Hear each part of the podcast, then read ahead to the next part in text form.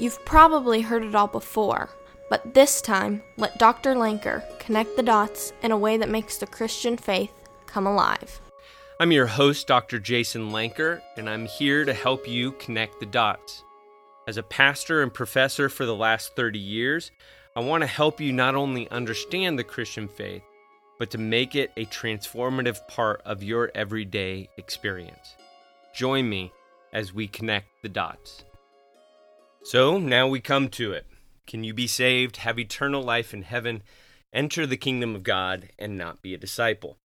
In order to answer that question, let's just take everything that we've learned throughout these podcasts and basically connect the dots. When we look into the concept of salvation, what we found was that salvation is God's gracious, ongoing work of holistic healing. We see this best in Romans chapter 8 when Paul describes the salvation that God's doing not just in our life, but throughout all of creation. He is the beginning and the end of it.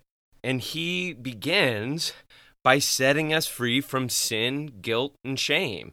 He calls us to Himself, He justifies us, He makes it just as if we never sinned. And that's just the beginning of salvation because now he calls us to himself as his own children. And in that adoption, he calls us saints, he calls us his holy ones. Holy, not because we are somehow great and incredible, but holy because we're connected to the Holy One. And as his sanctified objects, we now become like him. He works his holiness in us and through us. The way he does this most profoundly, we saw, is by giving us the Holy Spirit, who from the center of our beings works God's salvation, his deliverance and healing out of us, so that today and tomorrow we glorify him we show who he is because we're being who he made us to be from the beginning, which is his image bearers. And the more that his life is in us, the more his life is seen through us. So salvation is all about this being set free, not not being bound to our past, but given salvation, given healing in the present and a hope for tomorrow. Well, when we look at salvation like that, it should ring some bells for us and we should go, "Oh my goodness, that that sounds a lot like what we described and found out about discipleship." Discipleship, like Luke 640 says is everybody who is trained by their rabbi becomes like their rabbi. And and this rabbi is perfect. He has no sin. He has no guilt. He has no shame. He's been perfected through sufferings like hebrews 2 says to us. And he is the exact representation of his father. He glorifies him in everything he does and in everything he says. If he's going to make you and me like that then discipleship seems to be very similar to this work of salvation that is described in scriptures. Interesting, because when we turn to the concept of eternal life in heaven, what we see is this. John 17:3 says it really well. This is eternal life, that they may gnosko God, that they may have experiential, intimate relationship with Him through His Son. When? When they are connected into the heavens, the ever present realm of God. And, and this is the great gift that Jesus describes in John chapter 5, verse 24, when he says, When you believe my words, then you've passed from death into life. You now have full relationship with the Father, a relationship that will go on forever and ever and ever really interesting that when Jesus ascends into the heavens, that he says to his disciples, Hey, go make disciples, teach them to obey everything I've commanded you, and lo, I am with you always. He's telling the truth. When he enters into the heavens, he now has access to absolutely every place and every time. And in every place and every time, he will be the ever present guide to our lives in God's kingdom, to be a part of God's work. So eternal life in the heavens is is essentially the same thing that Jesus says I'm offering you in discipleship. Well, what about the kingdom of God, the, the kingdom of heaven? What we saw, especially through the Lord's Prayer, is the kingdom of God, the kingdom of heaven, is about living under God's rule. It's, it's where His will is done. And like we talked about in just one of our last episodes, discipleship is about living under God's rule. John 15, no longer do I call you friends, no longer do I call you slaves. I call you friends, which means they were first called slaves. They were obedient to the commands of Jesus, their rabbi. And so, if you're not putting those together and connecting the dots yet, discipleship appears to be the experiential means of having and experiencing all that God has to offer us. Discipleship is being set free from the bonds of this world. Remember that? What's salvation? It's the deliverance and healing from all that kept us in captivity and that kept us in brokenness.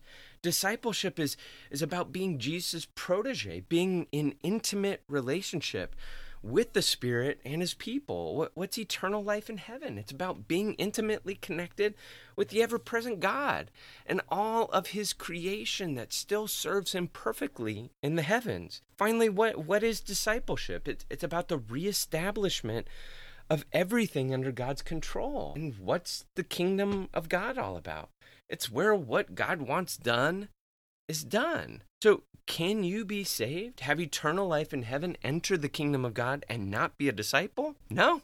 No, you can't. Not because it's a requirement, though. And this is the natural tendency that we move to when we hear this answer is that you have to do this. No, it's the same as if you were a patient in a hospital. What's going to happen if you take that identity? You're going to be intimately involved in the healing process. If you're a spouse, you're going to enter into a lifetime relationship. If you're a citizen, you're committed to living with and for that country. Discipleship is not a requirement, it's an identity. That, that's why in Acts it says that the disciples were called Christian. We're used to the term Christian. We're used to this concept of little Christ. Well, what does little Christ mean practically? It means disciple. Because what's the goal of a disciple? To be just like your master, to be mini me. So, someone whose identity has become that of a disciple, these are the ones who are going to be intimately involved in the holistic healing of all things. It's going to begin with themselves, and by God's grace, it's more than what we can handle. And we become ministers of reconciliation. If you're a disciple, it means you are entered into this intimate relationship with this God who's going to walk you through every single step of life. There's nothing that you want more than to be with Him. And He will give you that today and tomorrow and forever. And finally, if, if you're a disciple, what are you most focused on? You're focused on living with and under God's kingdom control. That's not a common way of thinking about faith. We think of faith as just making a statement that says, I believe that Jesus died on the cross for my sins and I'm good. Well, to believe is to have trust. It's to have corresponding action. And it's not about words, it's about identity. Another way that we could go ahead and summarize this question is can you be saved, have eternal life in heaven, enter the kingdom of God, and not be a Christian? Jesus says no. He says, I am the way, the truth, and the life. No one comes to the Father except through me. And the only way that Jesus was offering people to come to him and eventually through him was through discipleship.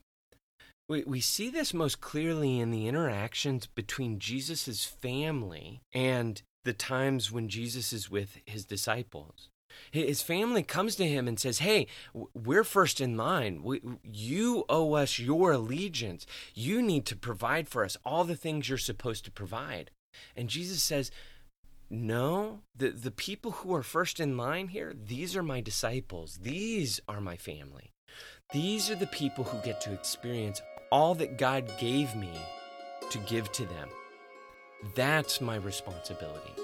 And until we come to Jesus in discipleship, we're not going to be able to experience the fullness of what God came to offer us through His Son. If you enjoyed listening today, please subscribe to our podcast. And if you'd like more information, please visit us at drjasonlanker.com. That's D R Jason L A N K E R. May you go in the grace of God, and may you not just understand the Christian faith, but live it more fully this week.